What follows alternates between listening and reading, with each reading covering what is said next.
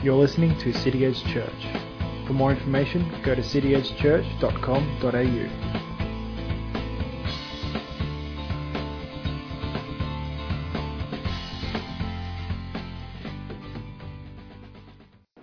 Um, so I'd like to invite Ian up. He's going to be uh, preaching today, um, and hands free.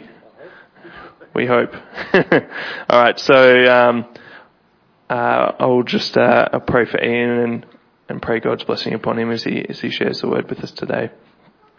Uh, Lord, uh, thank you uh, for Ian, and thank you for uh, the message you've put uh, put upon him uh, to share with us today. We just pray that you would speak through him. we thank you that you use us in your ever unfolding story, Lord. That us as as broken humans, you you speak through us, and we thank you that you're able to uh, communicate and convict us in our spirit through the words uh, of us. And so we just pray that those, um, that word, that double-edged blade would, that um, comes between uh, our soul and our spirit, um, would, would come and convict us today as, as Ian speaks. Uh, and may those um, seeds be planted deep within our heart. May they grow into lasting change, Lord. Amen. Amen. You don't need that one. Thanks. I hope I don't need it. Going good? Okay. You'll, uh, you'll notice on your seats there's a number of these handouts we've been doing um, for most of the spiritual disciplines as we've worked through them. Um, and the one I want to cover this morning is the Bible study, which is a bonus I've decided to throw in there. And um, I better get myself properly set up here and ready to go. But uh, I'd like to, uh, before I get started on it, just uh, open in prayer a portion from Psalm 119. And Father, this morning we pray with the psalmist, with our whole hearts we seek you. Let us not wander for your commandments. We have stored up your word in our hearts that we might not sin against you. Blessed are you, O Lord. Teach us your statutes. With our lips we declare all the rules of your mouth. In the way of your testimonies we delight as much as in all riches. We will meditate on your precepts and fix our eyes on your ways. We will delight in your statutes. We will not forget your word.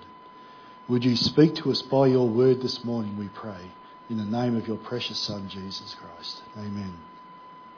So finally, a few weeks ago, I got to the end of the spiritual disciplines. And um, as we were working through them, I think I told you previously that uh, uh, I got to thinking that it might be helpful to do a bonus one on studying the Bible. And, uh, and also, next week, how to listen to a sermon. And, uh, but this week, studying the Bible. And let's face it, the Bible's not an easy book to read. And it's not always easy to understand. There's some things in the Bible that are easy and pretty clear, easy to follow, such as Romans 13. For because of this, you also pay taxes, for the authorities are the ministers of God, attending to this very thing. Pay to all what is owed to them. Taxes to whom taxes are owed, revenue to whom revenue is owed, respect to whom respect is owed, honour to whom honour is owed. Or in Romans 12, bless those who persecute you, bless and do not curse them. A couple of passages that are pretty easy to understand, even if they're not particularly uh, enjoyable to do, paying taxes and blessing those who persecute you. Then there's some others that are a bit more difficult to get our heads around. And uh, there's one in 1 Corinthians, I'm sure you're familiar with this one. Every man who prays, I'll bring it up on the screen for you. Every man who prays or prophesies with his head covered dishonours his head. But every wife who prays or prophesies with her head uncovered dishonours her head. But, uh, sorry, since it is the same as if her head were shaven. For if a wife will not cover her head, then she should cut her hair short. But since it is disgraceful for a wife to cut off her hair or shave her head, let her cover her head. And then a few verses later, it says, That is why a wife ought to have a symbol of authority on her head because of the angels. Angel? Gee, that's going to be tough. How's that?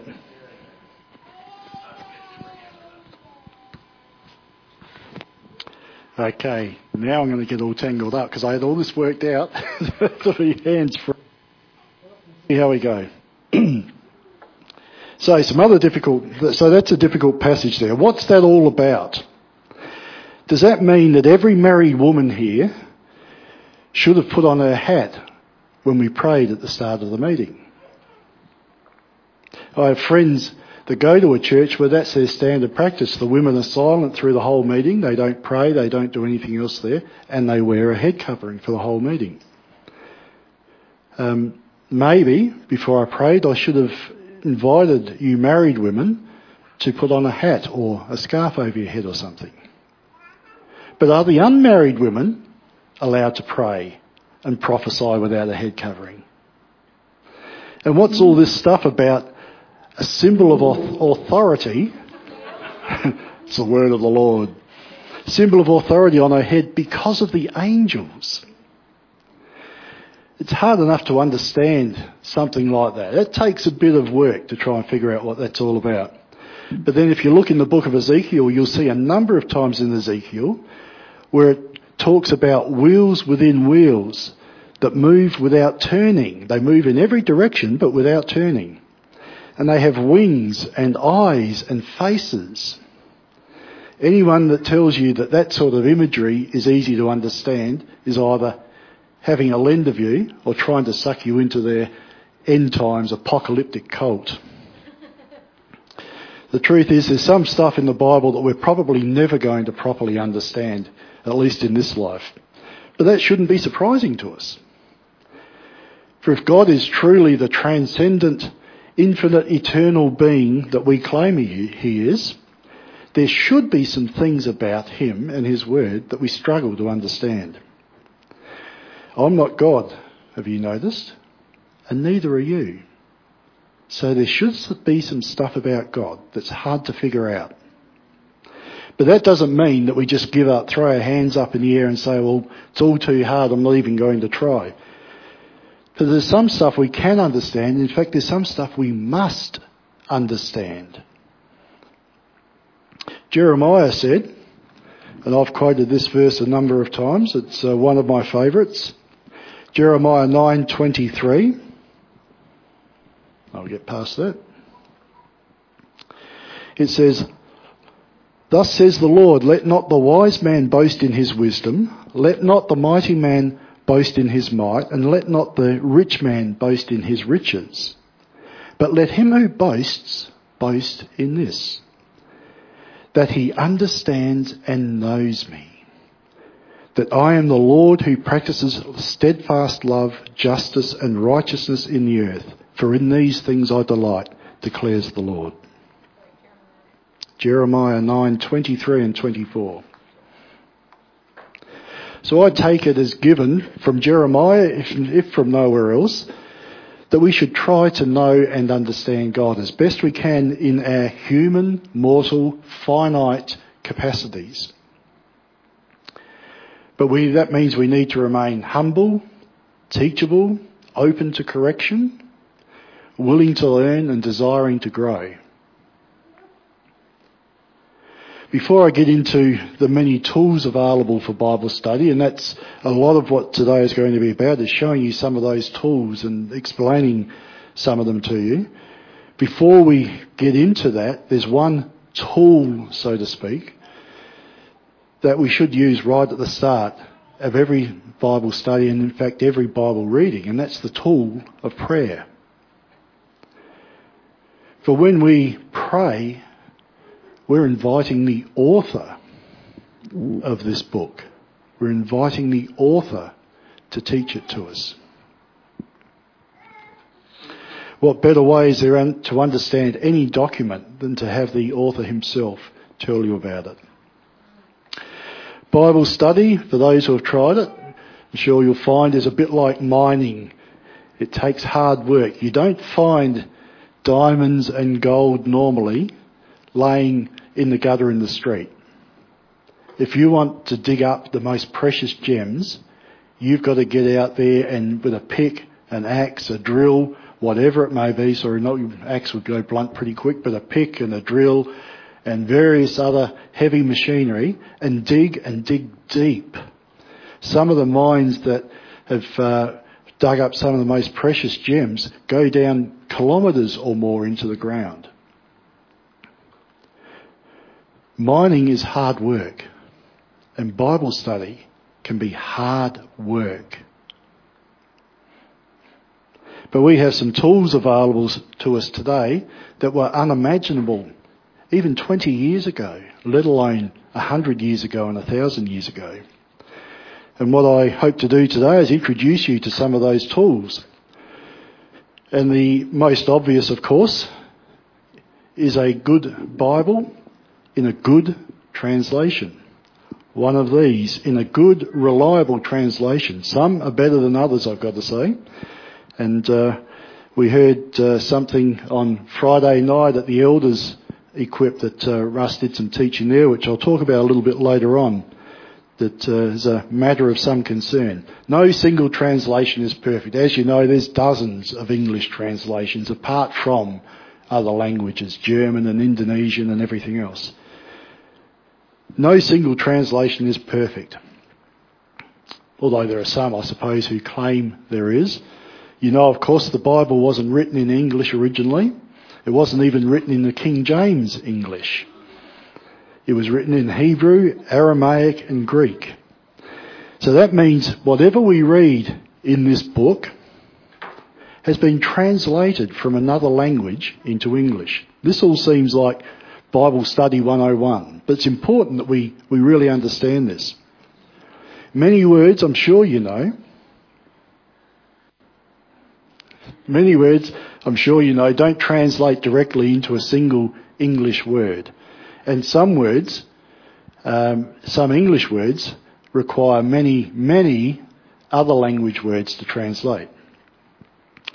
And when it's translated from Greek or whatever it may be into English, it doesn't always give us the full range of meanings of the original word. Good example of that is the English word love.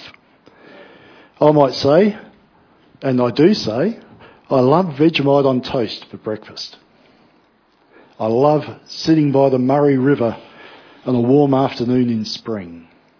I love my wife. I love my Lord and Saviour, Jesus Christ.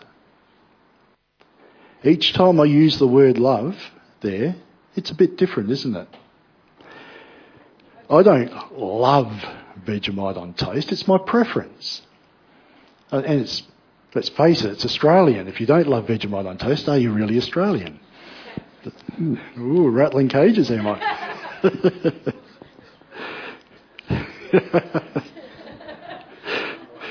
Vegemite on toast is a preference. It isn't really a love. But when I say I love Vegemite on toast, you know what I'm talking about. Sitting by the Murray River is a pleasure. It's not really a love. It's something that brings me delight and relaxation, but it's not really a love. And I say I love my wife, that's true, but that's a deeply held commitment to a person to do the right thing by that person, to protect, to care for, to commit my life to. When I say I love my Lord, that's a matter of life and death. The English language doesn't show us the differences between those words love, does it? The Greek language, however, does. Greek has several words. I think it's got five. Um, I didn't research this very deeply. I think it's got five words for love. And there's a couple that are used in the Bible. And uh, each time it's usually translated just as love into English, but they're quite different in their meaning. So a Bible that has some sort of consistency in the way it translates the words is going to make it easier for you to study the Bible properly. So some Bible translations are more literal than others. They're more word for word. They've taken the Greek and as close as they can, can, given an English word as a replacement for it. Others are more dynamic, thought for thought. So they've got this concept in Greek that they then apply in English. So it may not be word for word, but it's the idea they're bringing across. Sometimes that might actually give a better interpretation of the original message, but when you're trying to do some deep study, it actually makes it a bit harder. There's no perfect translations, as I said. They're all helpful in some way, but some are better for serious study and some are better suited to devotions, maybe, or to prayer or something like that. The more literal translations, the ones that will help you in some serious study, are the King James, the New King James, the New American Standard, the English Standard, which is my preference. The more dynamic are the Amplified, the NIV, the New Living Translation, and at the extreme end are translations, or actually they're not translations as such, they're paraphrases, like the Contemporary English Version and the Living Bible, the Passion Translation, and the Message. The further you go away from literal, the more someone else has imposed their own ideas, their opinions, their prejudices, their theology on the text. That doesn't mean necessarily that they're wrong. But it does mean you need to be aware that this is their interpretation of it. And therefore you need to be more careful when you use it for your primary text. Now there's a good example of this in Romans chapter 1. Oh, sorry, Romans chapter 8 verse 1. You all know this by heart, I'm sure. Therefore there is now no condemnation for those who are in Christ Jesus. What a wonderful, wonderful verse that is. No condemnation for those in Christ Jesus. If you want to know the context, go back and read through Romans chapter 7 where Paul talks about what a struggle it is to do the right thing. I want to do the right thing and I can't. It's a struggle for me. And then he concludes that who will rescue us from this body of death? Thanks be to Christ Jesus. Therefore there is now no condemnation for those in Christ Jesus.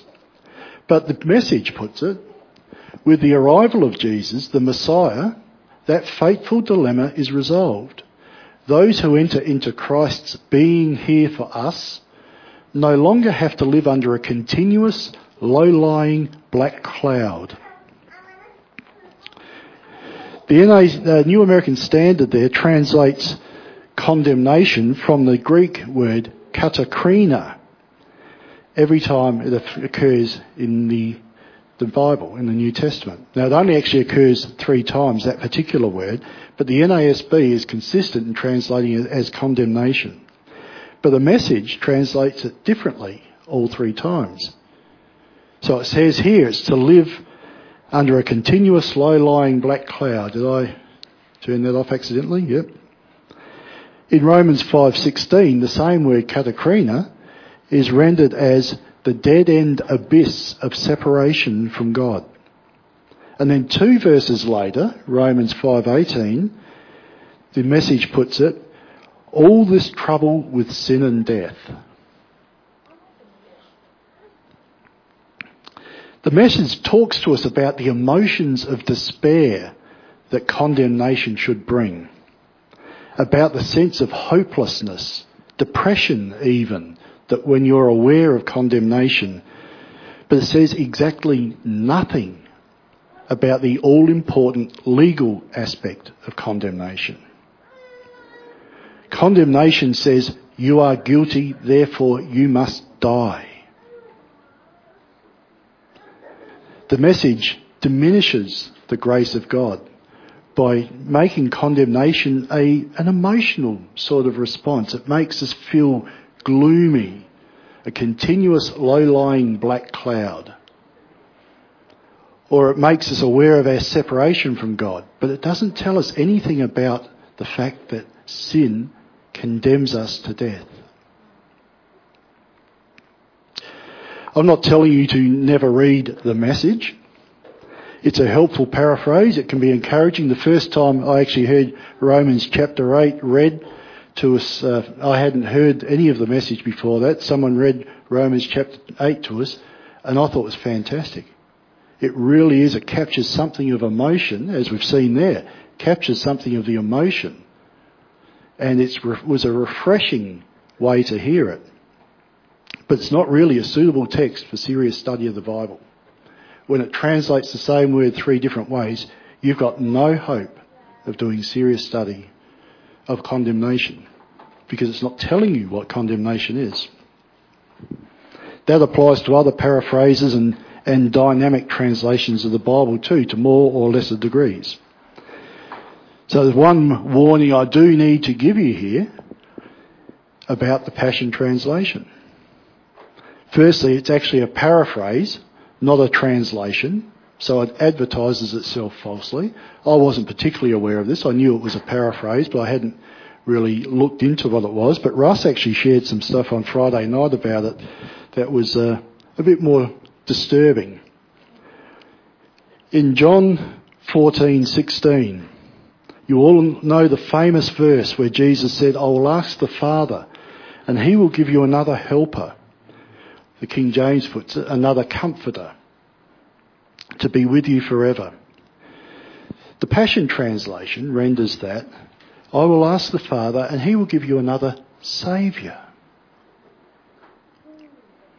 He will give you another Saviour, the Holy Spirit of truth. Now last time I read my Bible, there's only one Saviour, Jesus Christ.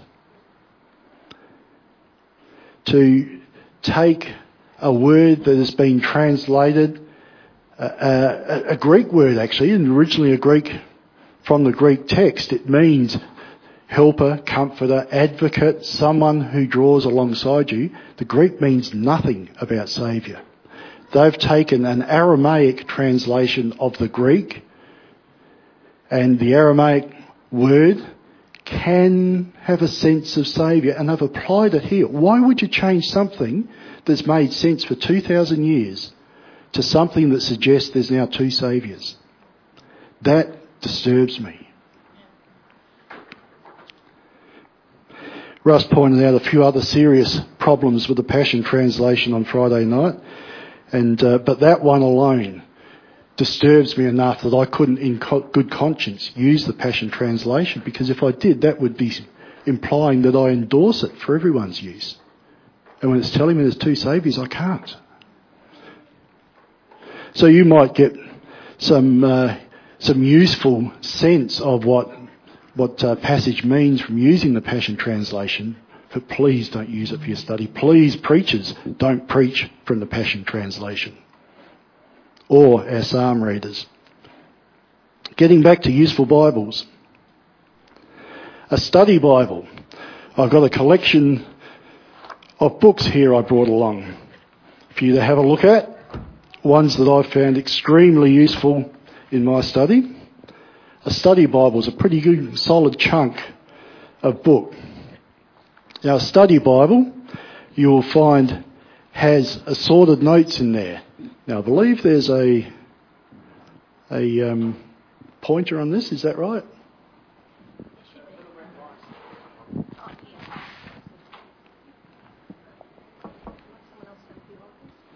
No, that's all right. Which one's the pointer? The red line. Red line? Okay, here we go.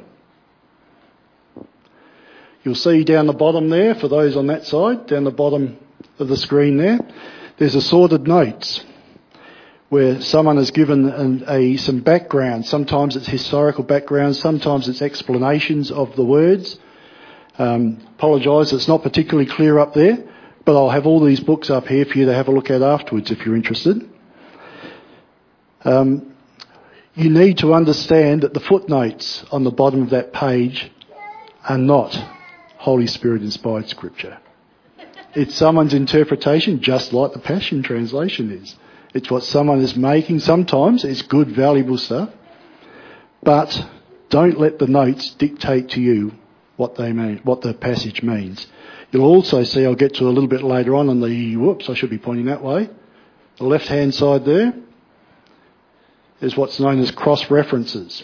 Also very useful. We'll get to that a bit later on as well. While I'm on the subject of helpful Bibles, a chronological Bible can be very useful. A chronological Bible takes the whole of the biblical text and arranges it in order of the events. So when you're reading, say, about uh, David out tending his sheep, you'll read that passage, The Lord is my shepherd, I shall not want. He makes me lie down in green pastures. Or you'll read in, I think it's 1 Samuel 19, uh, or somewhere around there, Saul hunting David, trying to kill him.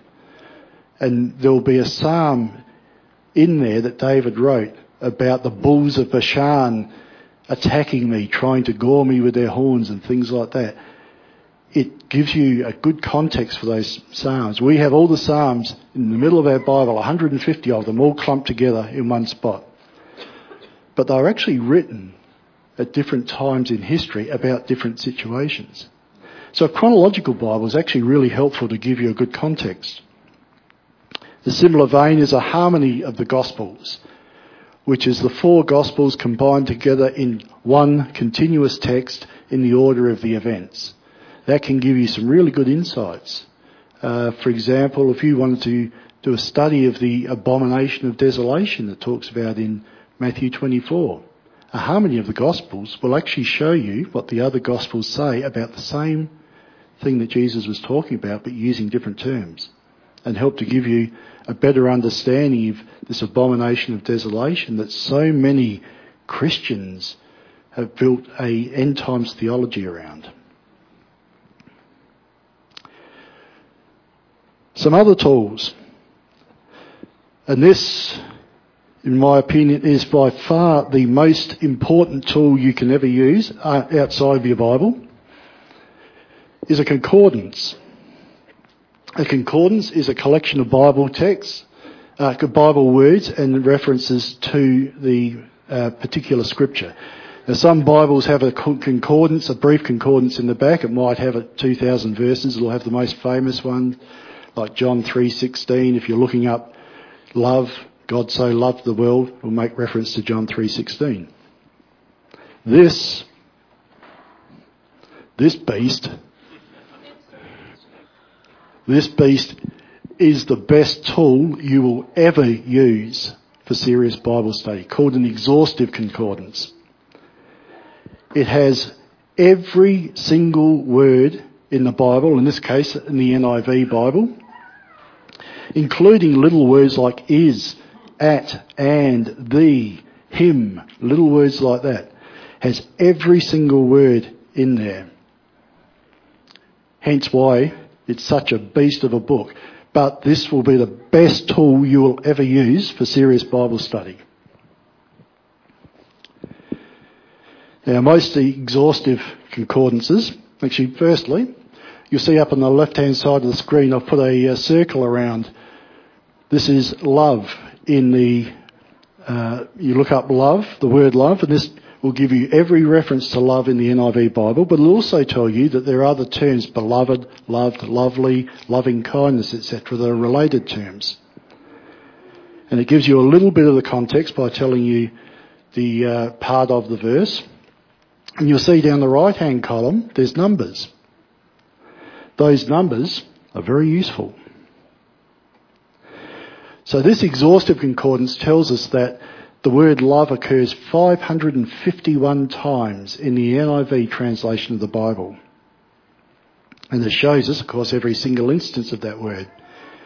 The numbering on the right hand side tells us the Hebrew or Greek word that is translated by a numbering system. This is Hebrew you've got in front of you there. And uh, the better concordances, exhaustive concordances, will have a list of those words in the back. And you can also then see how they've translated that particular word elsewhere in the Bible. So they won't also always have translated as love, they might have translated as lovely. And it'll show you where, how many times they've translated those other words. Now, on the subject of love,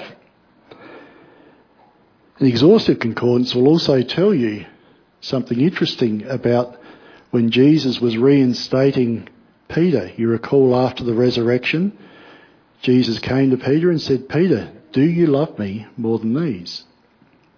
And Peter said, You know that I love you, Lord. Three times this happened. Now, if you take note down the right hand side there, you see the first time Jesus said, Do you truly love me more than these? It's got the number 26.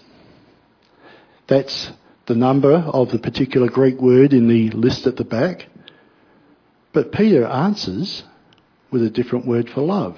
Lord, you know that I love you. Greek word 5,797 in the back of your concordance. Peter's answering differently to what Jesus is asking him. The English Bible doesn't tell you that. And the last time, Jesus asks Peter in the same terms that Peter was responding. That's something for you to study and think about. You won't find that in most English translations, but the exhaustive concordance will tell you little interesting little things like that that give you a bit of food for thought and understand, greater understanding. An exhaustive concordance like that will set you back anywhere from 30 to $60 at Koorong or other Christian bookstores. It's worth every cent. If you want to do some serious Bible study and you think 30 to $60 is a bit of a stretch for you financially, let me know, I'll buy you one. It's worth it for me for you to have tools to study the Bible properly. Second most valuable tool is cross references. Some Bibles, as I showed before, have cross references in a centre or a side column. There's others like the Thompson Chain Reference Bible. This is pretty handy. I'll leave up there for you to have a look at, which has chains of topics through the Bible. So you can trace the development of a topic like baptism, for example, all the way through. If your Bible doesn't have cross references in there, there's a helpful book. It's an old one called The Treasury of Scripture Knowledge, which is a book of cross references. So you can see the start of that, if you can see it clearly on the screen there. The beginning, Genesis 1 1, in the beginning. If you want to look at other references about the beginning, Proverbs 8 22 to 31, Ephesians 3 9, Colossians 1 17, Hebrews 1 10 does that say? Or Hebrews 7 3, Hebrews 13.8. Really, really useful tool. Treasury of Scripture knowledge. I use one every time I prepare a sermon. I use the Treasury of Scripture knowledge. Next up, topical Bibles. I don't have one to show you here today, um, but topical Bible is essentially a concordance of topics, and uh, rather than a concordance of words.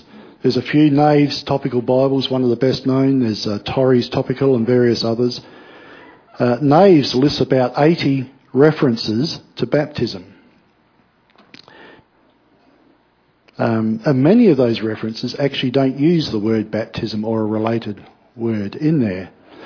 So, for example, it will have Noah and the ark, and it will have Moses and the people crossing the Red Sea as references to baptism neither of which actually say anything about baptism, but illustrate the concept. A topical Bible will show those things to you. Naves also has a hundred or more references to hell and a couple of hundred references to heaven. So if you're studying one of those topics, those concepts, a topical Bible is a really useful thing to have. So the three most important tools for serious Bible study, after you've settled on a good Bible translation, are an exhaustive concordance, a cross reference like the Treasury of Scripture Knowledge, and a topical Bible like Naves. Plenty of other useful tools. Uh, there's Bible dictionaries, Bible encyclopedias, there's uh, um, dictionaries of Greek and Hebrew words like Vines and Mounce's Dictionary of New Testament Words. There's Vincent's Word Studies, Robertson's Word Pictures to help you understand some of the background of some of these words. There's encyclopedias, atlases, histories, cultural aids. The list goes on and on and on. There's almost nothing you can't find out about the Bible through some of these tools. And reference books. If you can think of a question about the Bible, you'll be able to find an answer or find how to get the answer from some of these. Many of the tools I've mentioned are quite old.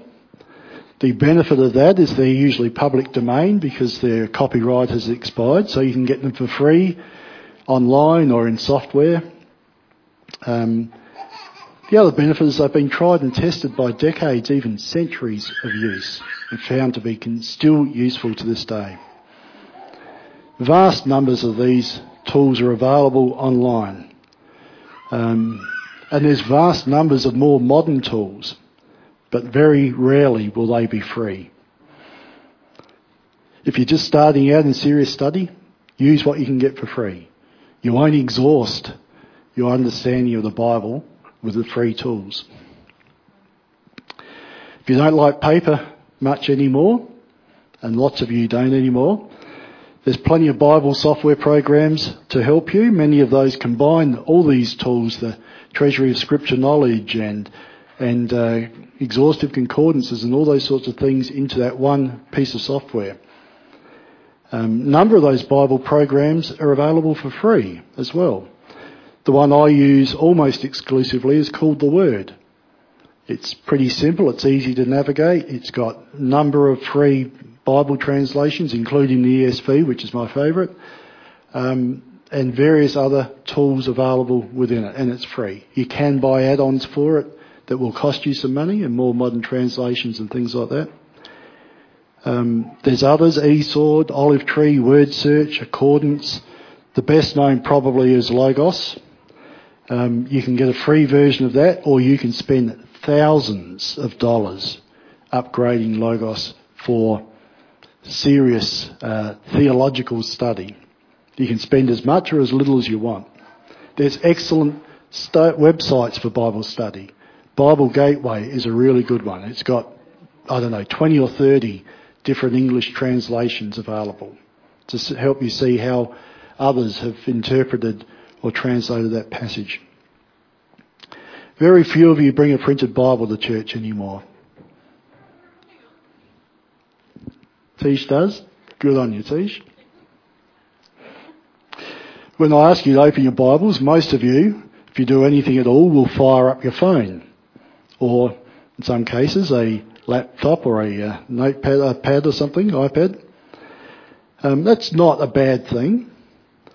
If you can ignore all your Facebook notifications popping up and focus on the sermon, it's good to be able to have all these tools in your pocket wherever you go. Personally, I still like Bible I can sit in my lap and look at. And uh, if you use a smartphone for everything, there's a lot of these software programs are available as apps. There's the ESV Bible as an app. There's a literal word, which is a New American Standard. YouVersion, NIV Bible.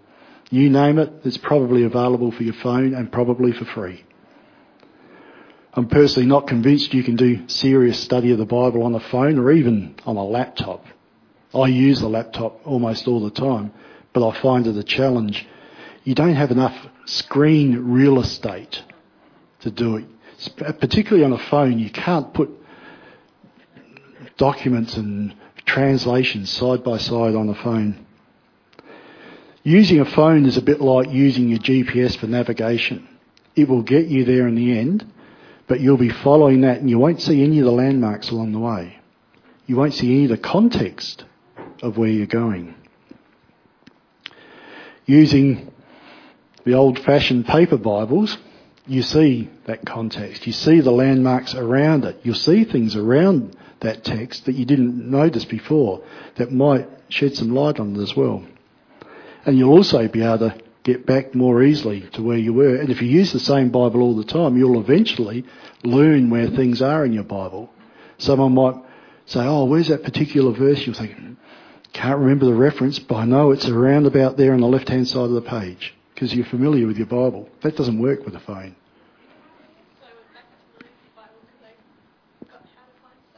Good girl. regardless of how you choose to do your Bible study, we have so many resources available to us today, there's no excuse for not getting, getting your teeth into it. I'll only make a very brief mention about commentaries. Commentaries are helpful, but they're like the footnotes in the study Bible. They're someone's interpretation of it. If you must use commentaries, do your own work first and then check on a commentary. If you found something that uh, no one else has seen in there in the last 2,000 years of scholarship and Bible study, you're probably going to be wrong. Which makes me question how the Passion Translation came up with another Saviour. No one's done that for 2,000 years. If he had worked by that principle, he would have chosen a better term, I think. Commentaries are a good tool to use at the end of your, your study, not at the start. I won't talk about different methods for study. There's a few that's in the handout notes, uh, which will be available. There's a Dropbox link will be in the uh, the church newsletter. You'll be able to download it and you'll be able to click on those rather than have to type them in. Why bother studying such an ancient document? It's thousands of years old. How relevant can it really be for today? And let's face it, there's millions probably of websites that sprung up around study of the Bible. Why not just do what someone else's work, let someone else do the work and just read what they say about it? The first and most important reason, of course, is that one in Jeremiah 9 that a wise man will boast that he knows and understands the Lord. The Bible's the only reliable way, the only way to get detailed information about God that you can trust, that you can count on. There's another important reason to do it. Biblical literacy levels may be at the lowest they've been for 500 years. That's to the shame of modern Christians. So those two reasons should be sufficient for us. But there's more. There's biblical examples for us as well. Well, Jesus was critical of the Pharisees. They at least searched the scriptures. They didn't find what they should have found in there, but they searched the scriptures at least. They were diligent about it. We'll come back to them in a minute. We also have the example of the Bereans in Acts chapter 17. They heard Paul preach and they didn't accept it just because Paul preached it. They searched the scriptures daily to see if it was so.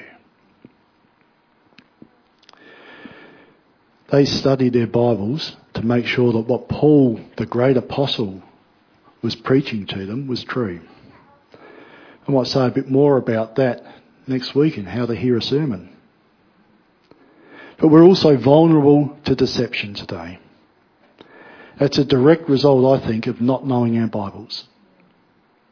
There's cults and there's pseudo Christian religions spring up all around us, and even established branches of the Christian church are straying away from truth and rejecting truth. We shouldn't be surprised, probably. Jesus warned us about that, didn't he? Matthew 24, speaking of the signs of the end of the age, Matthew 24, verse 24.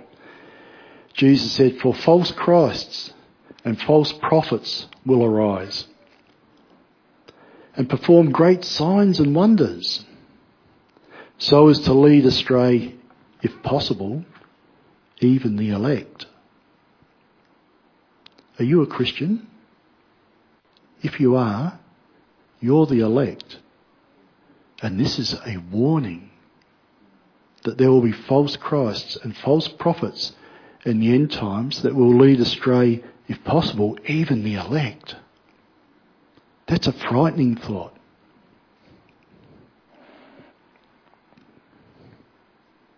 How do you counter this danger?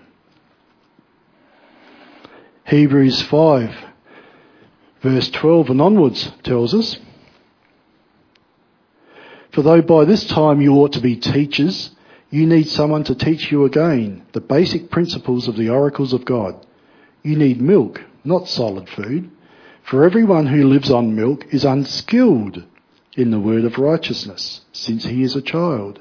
But solid food is for the mature, for those who have had their powers of discernment trained by constant practice to distinguish good from evil. How do you distinguish good from evil? How do you recognize false Christs and false prophets? Get your teeth into the solid, solid food of the Word of God. That takes study. Doesn't take superficial reading, it takes study. There's no shortcut to that discernment. You need to pray over, to read, to meditate, and to study your Bibles. I've given you plenty of tools to get you started in your Bible study today. You'll be amazed at what you find when you start digging in. If you haven't done it before, you'll be stunned at some of the things you find there. Someone has said that the Bible is a pool shallow enough for a child to paddle in, but deep enough for an elephant to swim in. You will gain wisdom and understanding regardless of your IQ, no matter your level of education, whether you're a good reader or a poor reader.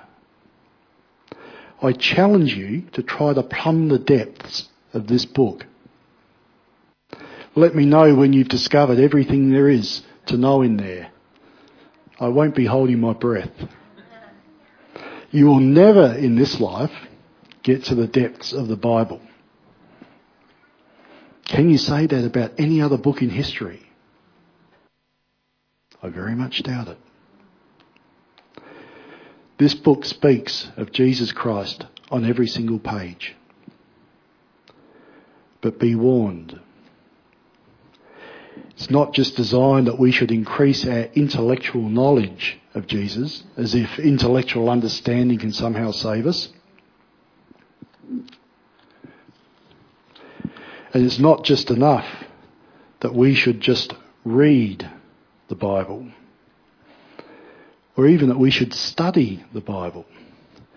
This book is designed to lead us to Him, to lead us to Jesus.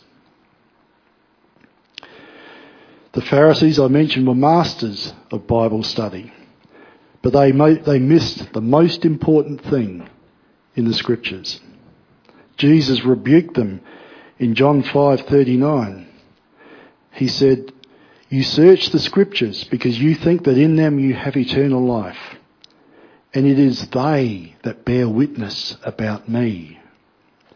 Yet you refuse to come to me that you may have life." Don't make the mistake the Pharisees made. Search the scriptures for sure, but search for Jesus Christ in there. You'll find him on every page. He might not be explicitly there, it might be implicit, it might be types, shadows, pictures, prophecies, it might be examples, it might be patterns. But he permeates every page of this book. This book bears witness about Him. The Word of God will always achieve the purposes that He sent it for. For some, that purpose is salvation. For others, that purpose is judgment. Which will it be for you? Search for Jesus on those pages. Let's close in prayer. Father, we know that all of Scripture has been breathed out by your Holy Spirit. That it teaches us, rebukes us, corrects us, and trains us in righteousness. We know, Lord, that the only way that we can keep our path pure is by living according to your word. For too often, Lord, we hear it only and don't do what it says. I confess, Lord, that I have too often hardened my heart to the voice of your Spirit. Forgive me, I pray, forgive us, I pray, and have mercy on us. Forgive us for ignoring your word.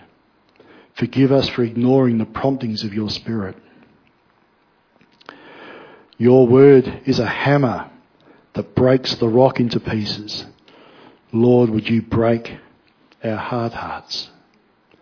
Would you give us soft hearts that lean on you at all times? Pray, Lord, that you'll give us an ever increasing hunger for your word. I pray that this book will truly become a lamp for my feet and a light for my path. Father, I confess that I've listened to the voice of the world, that we've listened to the voice of the world more than we've listened to your voice, more than we've listened to your word. Forgive us, Lord. Cleanse us. Sanctify us by the truth of your word. Would you make us like David, whose delight was in your law? May we treasure it more than our daily bread. Help me, God, to be more disciplined in studying your word. Help me to treasure it and meditate on it day and night. Lord, I commit myself and I pray for my friends here that we will commit ourselves to the renewing of our mind by your word so that we might be transformed from within and conformed to the image of your dear Son. To your glory, Father, and in the perfect name of Jesus. Amen. Thanks for listening to City Edge Church. For more information, go to cityedgechurch.com.au.